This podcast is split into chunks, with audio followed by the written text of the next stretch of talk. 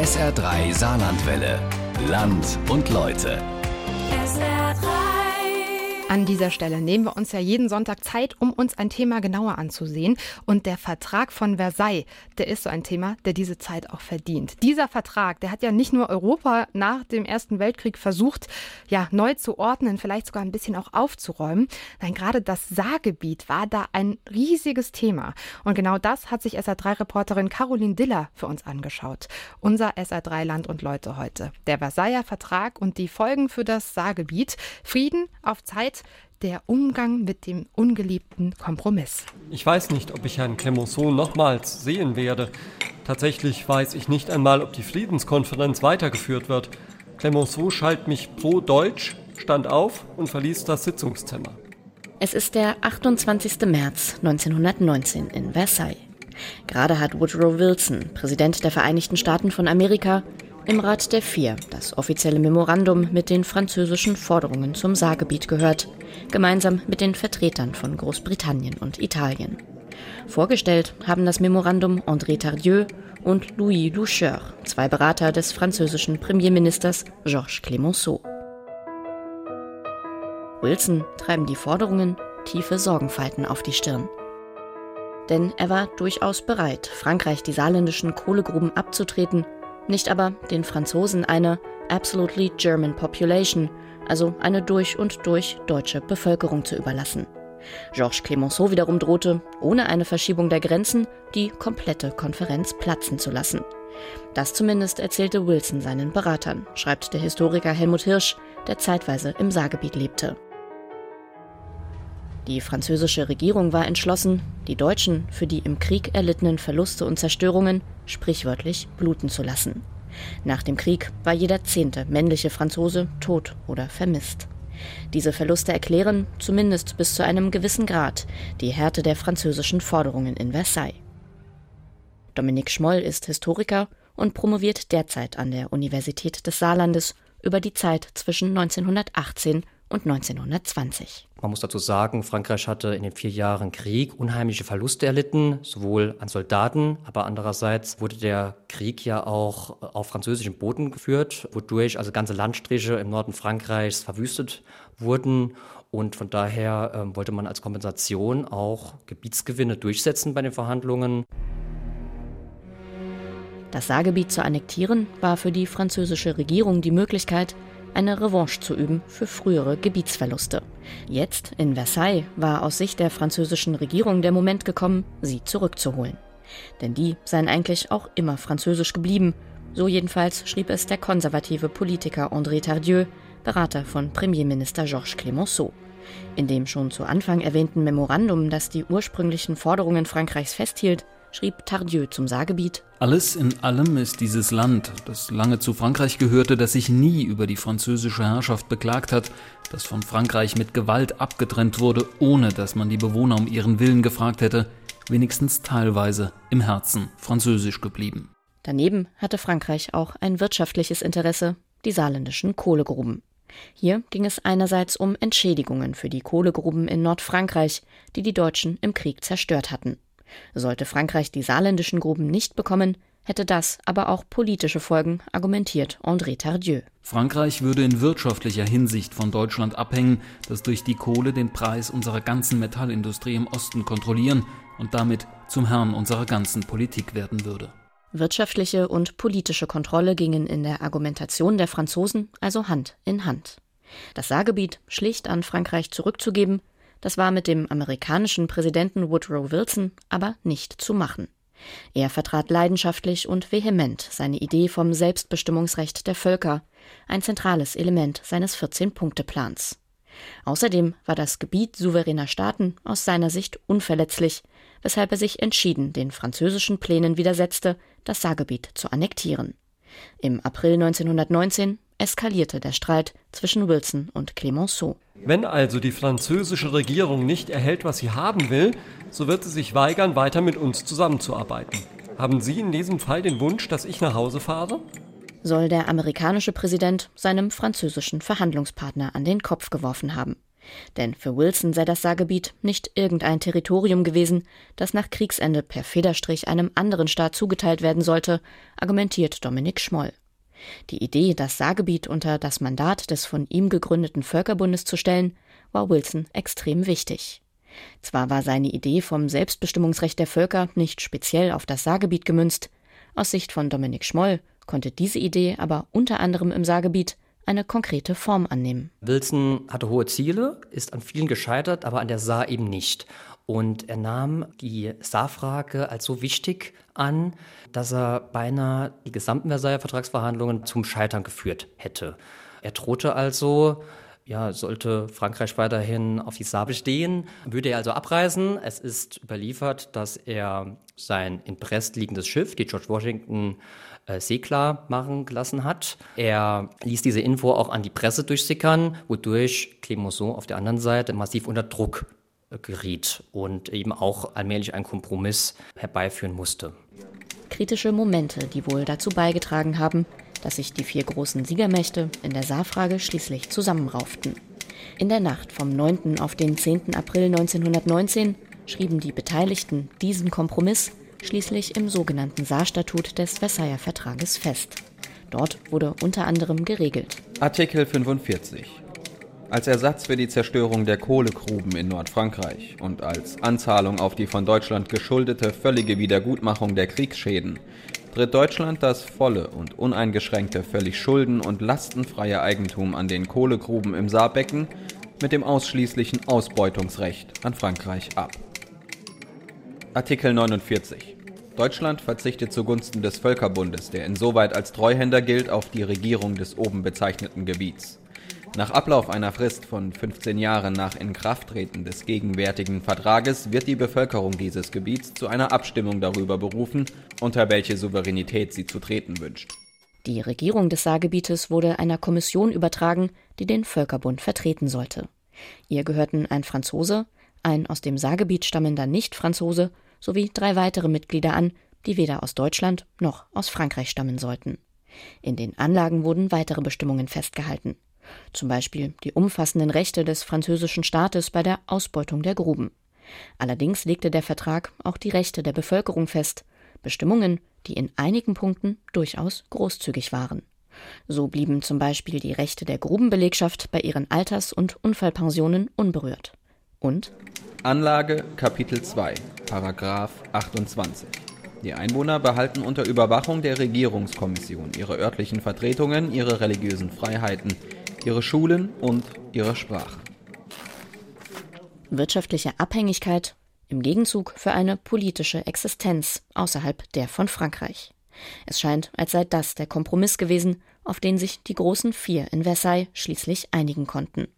Von politischer Unabhängigkeit der Bewohner des Saargebietes kann aber keine Rede sein, findet Historiker Dominik Schmoll. Natürlich war das für beide Seiten, für die Amerikaner und die Franzosen, ein hart errungener Kompromiss, aber Unabhängigkeit ist ja ein großes Wort und man kann auf keinen Fall sagen, dass die Saarländer in der Saargebietszeit politisch unabhängig blieben. Immerhin, sie durften weiterhin sich deutsche Staatsbürger nennen, aber der wirtschaftliche und politische Einfluss Frankreichs war massiv. Und auch Helmut Hirsch schreibt, dass der amerikanische Präsident selbst den Kompromiss als unbefriedigend und vorläufig beschrieben habe.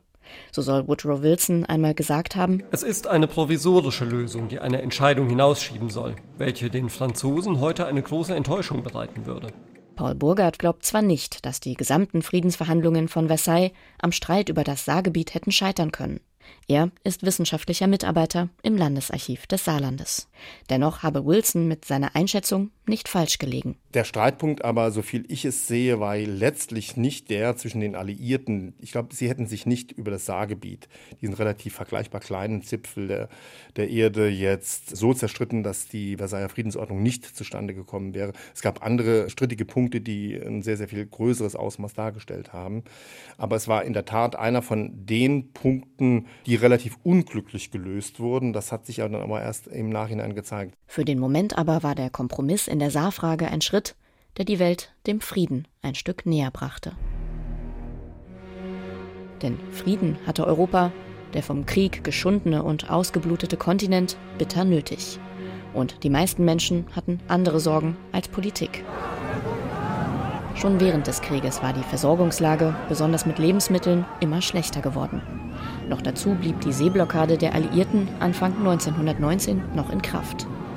Zwar lieferten die Franzosen Lebensmittel ins Saargebiet, was aber an anderer Stelle zu Problemen führte. Denn man verkaufte die Lebensmittel in Franc an die saarländischen Gemeinden und was natürlich in schwerem Einklang war zur schwachen Mark. Und so überschuldeten sich dann auch die saarländischen Städte massiv, um ihrer Bevölkerung ein Mindestmaß an Lebensmittelgütern bereitstellen zu können. Insofern machten sich die Menschen weniger Sorgen um ihre politische Zukunft als ums blanke Überleben. Als die Regierungskommission, kurz REKO, am 27. Februar 1920 ihren Dienst antrat, sahen viele Bewohner des Saargebietes darin aber die Chance auf einen Neuanfang. Und die Bekanntmachung, die der erste Präsident, der Franzose Victor Rault, am Vorabend verbreiten ließ, liest sich wie eine Handreichung an die Menschen. So schreibt Rault an die Bewohner des Saargebietes: Kraft des Friedensvertrages von Versailles tritt die Regierungskommission am heutigen Tage ihr hohes Amt an. Die Regierungskommission ist fest entschlossen, die Bestimmungen des Versailler Vertrages genauestens auszuführen, aber auch von jedermann befolgen zu lassen, und zwar sowohl dem Buchstaben wie auch dem Geiste nach. Sie erachtet es zunächst als ihre Pflicht, sich das Vertrauen der Bevölkerung, deren Geschicke in ihre Hände gelegt sind, zu verdienen. Diese Hoffnungen aber wurden in weiten Teilen enttäuscht. Was nicht gerade überraschend war, sagt Dominik Schmoll. Die wirtschaftliche Situation im Saargebiet sei einfach zu extrem gewesen. Die generell schlechte Versorgungslage, Lebensmittelknappheit, Wohnungsnot, die schwierige Umstellung von der Kriegs- auf die Friedenswirtschaft sind hier nur einige Beispiele. Damit konnte keine Regierung auf der Welt so schnell fertig werden. Und andererseits zeigte sich aber auch sehr schnell eben, dass die Regierungskommission weitgehend Frankreich abhängig blieb. Vor allem das französische Mitglied, Victor Rault, galt als strammer Franzose, Bürokrat, sicherlich fähig, eine Verwaltung zu leiten, aber nicht einen Staat zu regieren, Politik auszuführen. Bei vielen Menschen entstand schnell der Eindruck, dass die Regierungskommission von Frankreich gesteuert sei. Ein Instrument, um die politischen und wirtschaftlichen Interessen der französischen Regierung durchzusetzen. Denn tatsächlich hatte die Saarbevölkerung kaum Möglichkeiten, bei politischen Entscheidungen ein Wörtchen mitzureden. 1922 wurde zwar der sogenannte Landesrat ins Leben gerufen, der aber hatte, als Gremium, das eigentlich die Interessen der Bewohner des Saargebietes gegenüber der Regierungskommission vertreten sollte, nur eine beratende Funktion. Das führte natürlich ganz schnell dazu, dass eine Art Willkür von den Menschen gefühlt wurde in dieserlei Hinsicht. Und in der Folge kann man durchaus davon sprechen, dass diese ganze Situation zu einer Politisierung der Menschen geführt hat. Man kann da möglicherweise auch schon früher ansetzen, besonders im Arbeitermilieu, dass die kurzzeitige, in Stichworten genannte Novemberrevolution dazu geführt hatte, dass sich also die SPD ganz neu entfalten konnte an der Saar. Auch die traditionell einflussreichen Konservativen, sprich die Zentrumspartei und die christlichen Gewerkschaften, stärkten natürlich ihren Einfluss. Und auch die ein oder andere Partei versuchte natürlich, mit der Situation Stimmen zu fangen. Die Unzufriedenheit der saarländischen Bevölkerung mit der Arbeit der REKO führte bald zu großen Auseinandersetzungen. Auch die wirtschaftliche Lage blieb angespannt, was sich im August 1920 in einem Beamtenstreik entlud. In der Folge trat das erste saarländische Mitglied Alfred von Boch zurück. Auch dessen Nachfolger galt vielen als zu frankreichfreundlich und musste den Posten bald wieder räumen. Und erst mit dessen Ablösung 1923 Kossmann normalisierte sich das Verhältnis allmählich. Kossmann war immerhin Mitglied in verschiedenen deutschen Gremien, unter anderem der Deutschen Nationalversammlung. In der Person dieses Kossmann, Bartholomäus Kossmann, kristallisieren sich viele der politischen Konflikte, die das Saargebiet in dieser Zeit geprägt haben. Seine Geschichte hilft, diese Konflikte besser zu verstehen. Kossmann stammte aus Eppelborn, war ehemaliger Bergmann, überzeugter Katholik und Gewerkschafter. 1912 war er als jüngster Abgeordneter für die katholische Zentrumspartei in den Deutschen Reichstag eingezogen. Als Mitglied der Weimarer Nationalversammlung stimmte Kossmann 1919 gegen die Unterzeichnung des Versailler Vertrages, anders als die meisten seiner Fraktionskollegen. Denn zum einen war aus Sicht von Kossmann jede Zeile des Vertrages vom französischen Wunsch nach Rache geprägt. Zum anderen war Kossmann ein überzeugter deutscher Nationalist und machte sich als gebürtiger Saarländer große Sorgen um die Zukunft seiner Heimat. Paul Burgard vom Landesarchiv. Denn das war sozusagen für ihn die Schere im Kopf, die nicht zusammenging. Er konnte zwar auch sagen, okay, wir brauchen jetzt hier einen Neubeginn. Er hatte sich auch relativ rasch damit arrangiert, dass er als überzeugter, bis dahin überzeugter Monarchist sozusagen die Seiten wechseln kann und überzeugter Republikaner werden kann. Aber womit er sich nicht abfinden konnte, war die Tatsache, dass das Saarland nun nicht mehr zu Deutschland gehören sollte. Ja, also das war, muss man sich vorstellen, wie so ein natürliches Grundgesetz, was da für ihn auseinander dividiert wurde. Nicht zuletzt deshalb kehrte Kossmann 1920 ins Saarland zurück und wurde dort zunächst hoher Beamter. 4 Jahre später wurde er Mitglied der REKO und war dort unter anderem für Fragen der Wohlfahrt und der öffentlichen Gesundheit zuständig.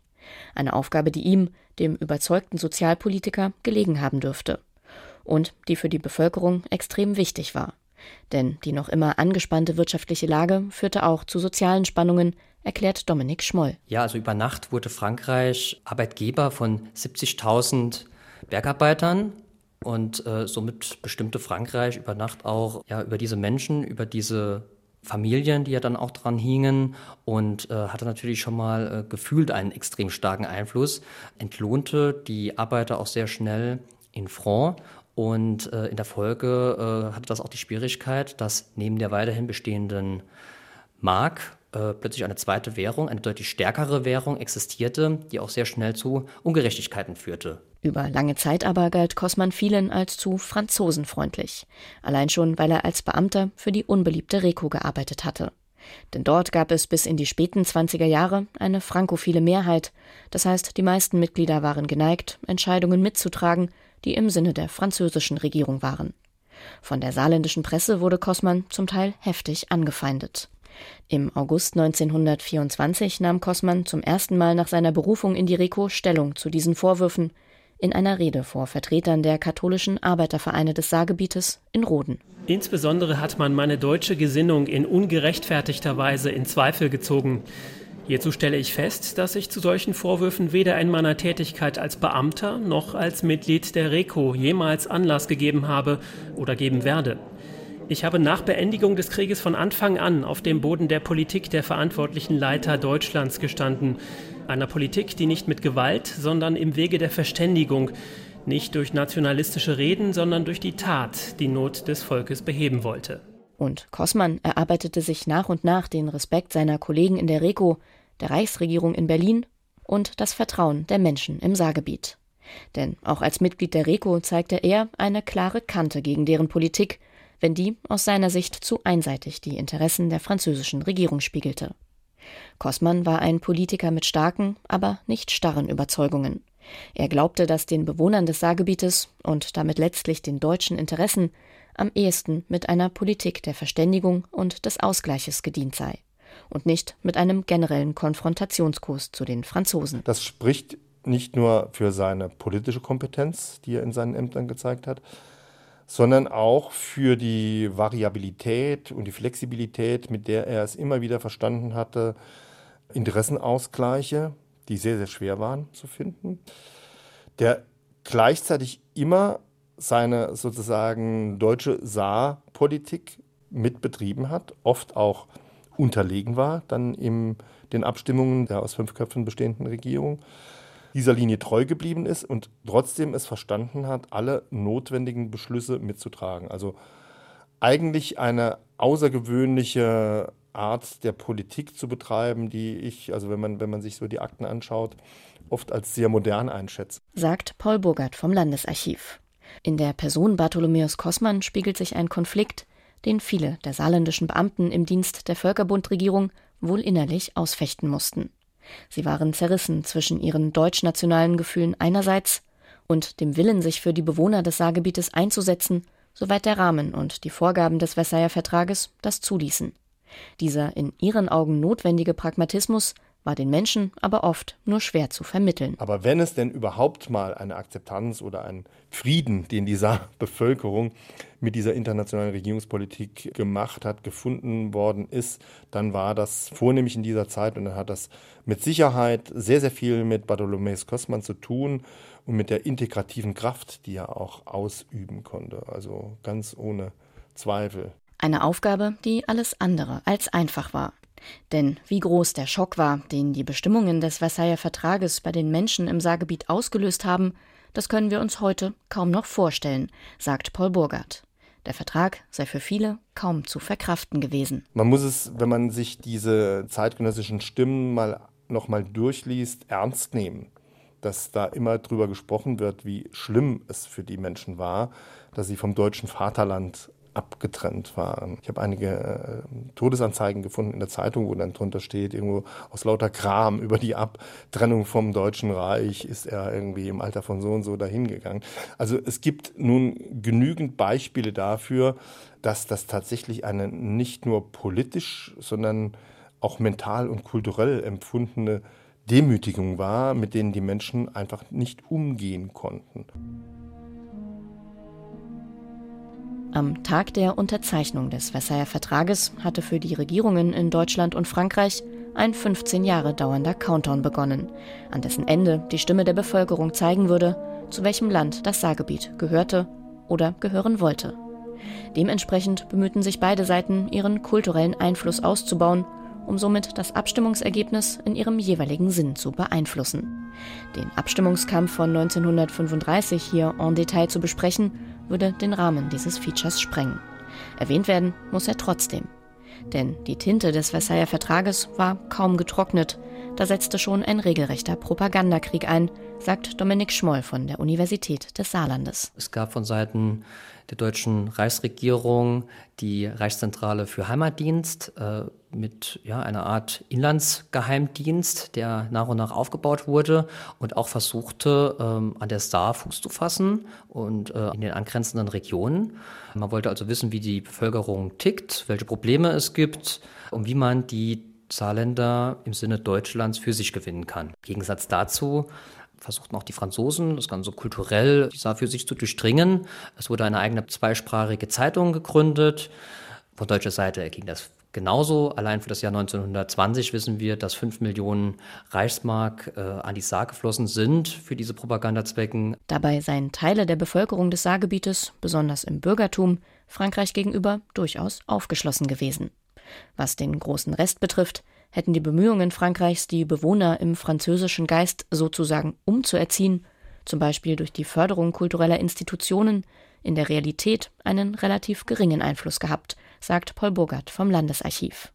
Sie seien aber zu einem regelrechten Kulturkampf stilisiert worden, der sehr reale Ängste ausgelöst habe. Also die haben einen tatsächlichen Reflex innerhalb der Saarländer angesprochen. Das war jetzt nicht eben einem übersteigerten Nationalismus geschuldet, sondern das war ein Selbstverständnis, was im Grunde alle Schichten und auch parteiübergreifend im Saarland getragen haben. Also diese Vorstellung, jetzt französisch zu sein oder französisch zu werden, das war so ein kultureller GAU, den man da im Hinterkopf hatte, ne? Und dagegen haben eigentlich alle gleichermaßen agitiert. Mit dem, was wir heute unter Nationalismus verstehen, habe das wenig zu tun, so Burgard.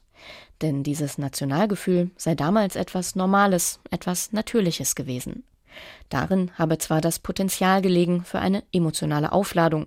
Das Ergebnis der Saarabstimmung von 1935, also die überwältigende Mehrheit für eine Rückgliederung des Saargebietes an Hitlerdeutschland, allein damit zu erklären, das greift aus seiner Sicht aber zu kurz. Die nationalistische Überfrachtung, die kommt ein Stück weit natürlich auch durch die spätere historische Interpretation, weil es dann tatsächlich seit 1933 nicht mehr nur die Frage war, gehen wir zurück ins Reich, was alle vorher gesagt haben, sondern gehen wir zurück ins Hitlerreich. Und damit natürlich gewinnt die Frage eine ganz andere Dimension und damit ist auch die nachträgliche Interpretation eine ganz andere geworden, weil wir dann die Saarabstimmung und die vorangehende Auseinandersetzung um das deutsche, französische oder wie auch immer geartete Saarland nicht mehr aus dem historischen Kontext der 1920er Jahre heraus verstehen, sondern aus der Ex-Post-Perspektive, die wir selbstverständlich haben. Und 1935 führte ins Reich und führte damit eben in die totale Katastrophe. Dominik Schmoll von der Universität des Saarlandes sieht das etwas anders. Aus seiner Sicht bilden die Bestimmungen des Versailler Vertrages durchaus den Ausgangspunkt für das Ergebnis von 1935. Ja, ganz klar. Also dazu waren die Bestimmungen des Versailler Vertrages einfach zu extrem, zu frankreichfreundlich und wurden ja auch besonders in den Anfangsjahren von den Franzosen auch genüsslich ausgeschöpft, alle Möglichkeiten. Von daher war es von Anfang an sehr schwierig, da irgendwie diese Zeit zu nutzen, die Saarländer von Frankreich zu überzeugen. Das hat man auch von Seiten der Franzosen sehr früh erkannt, dass da für 1935 nicht viel zu holen war. Man hat es natürlich probiert. Gigantische Geldmittel sind dann in den Wahlkampf 34, 35 geflossen von Seiten Frankreichs. Aber dass das aussichtslos war, kann man durchaus sagen, dass das schon von Anfang an klar war. Die Frage, ob die Bestimmungen des Versailler Vertrages für das Saargebiet zu der Entscheidung von 1935 geführt haben und auf welchen Wegen oder Umwegen das geschah, dazu haben Historiker unterschiedliche Meinungen. Und vielleicht gibt es auch keine endgültige Antwort auf diese Frage. Fest steht aber, ohne den Versailler Vertrag hätte es das Saarland, wie wir es heute kennen, nicht gegeben. Die Jahre zwischen 1920 und 1935 gehören deshalb wohl nicht nur zu den aufregendsten, spannendsten und vielleicht auch konfliktreichsten in der saarländischen Geschichte. Sie haben das Saarland auch, zumindest ein Stück weit, zu dem gemacht, was es heute ist. Das SR3-Feature von Caroline Diller, der Versailler Vertrag und die Folgen für das Saargebiet. SR3 Saarlandwelle. Land und Leute. SR3. Regionale Features auf SR3. Immer sonntags um 12.30 Uhr und als Podcast auf sr3.de.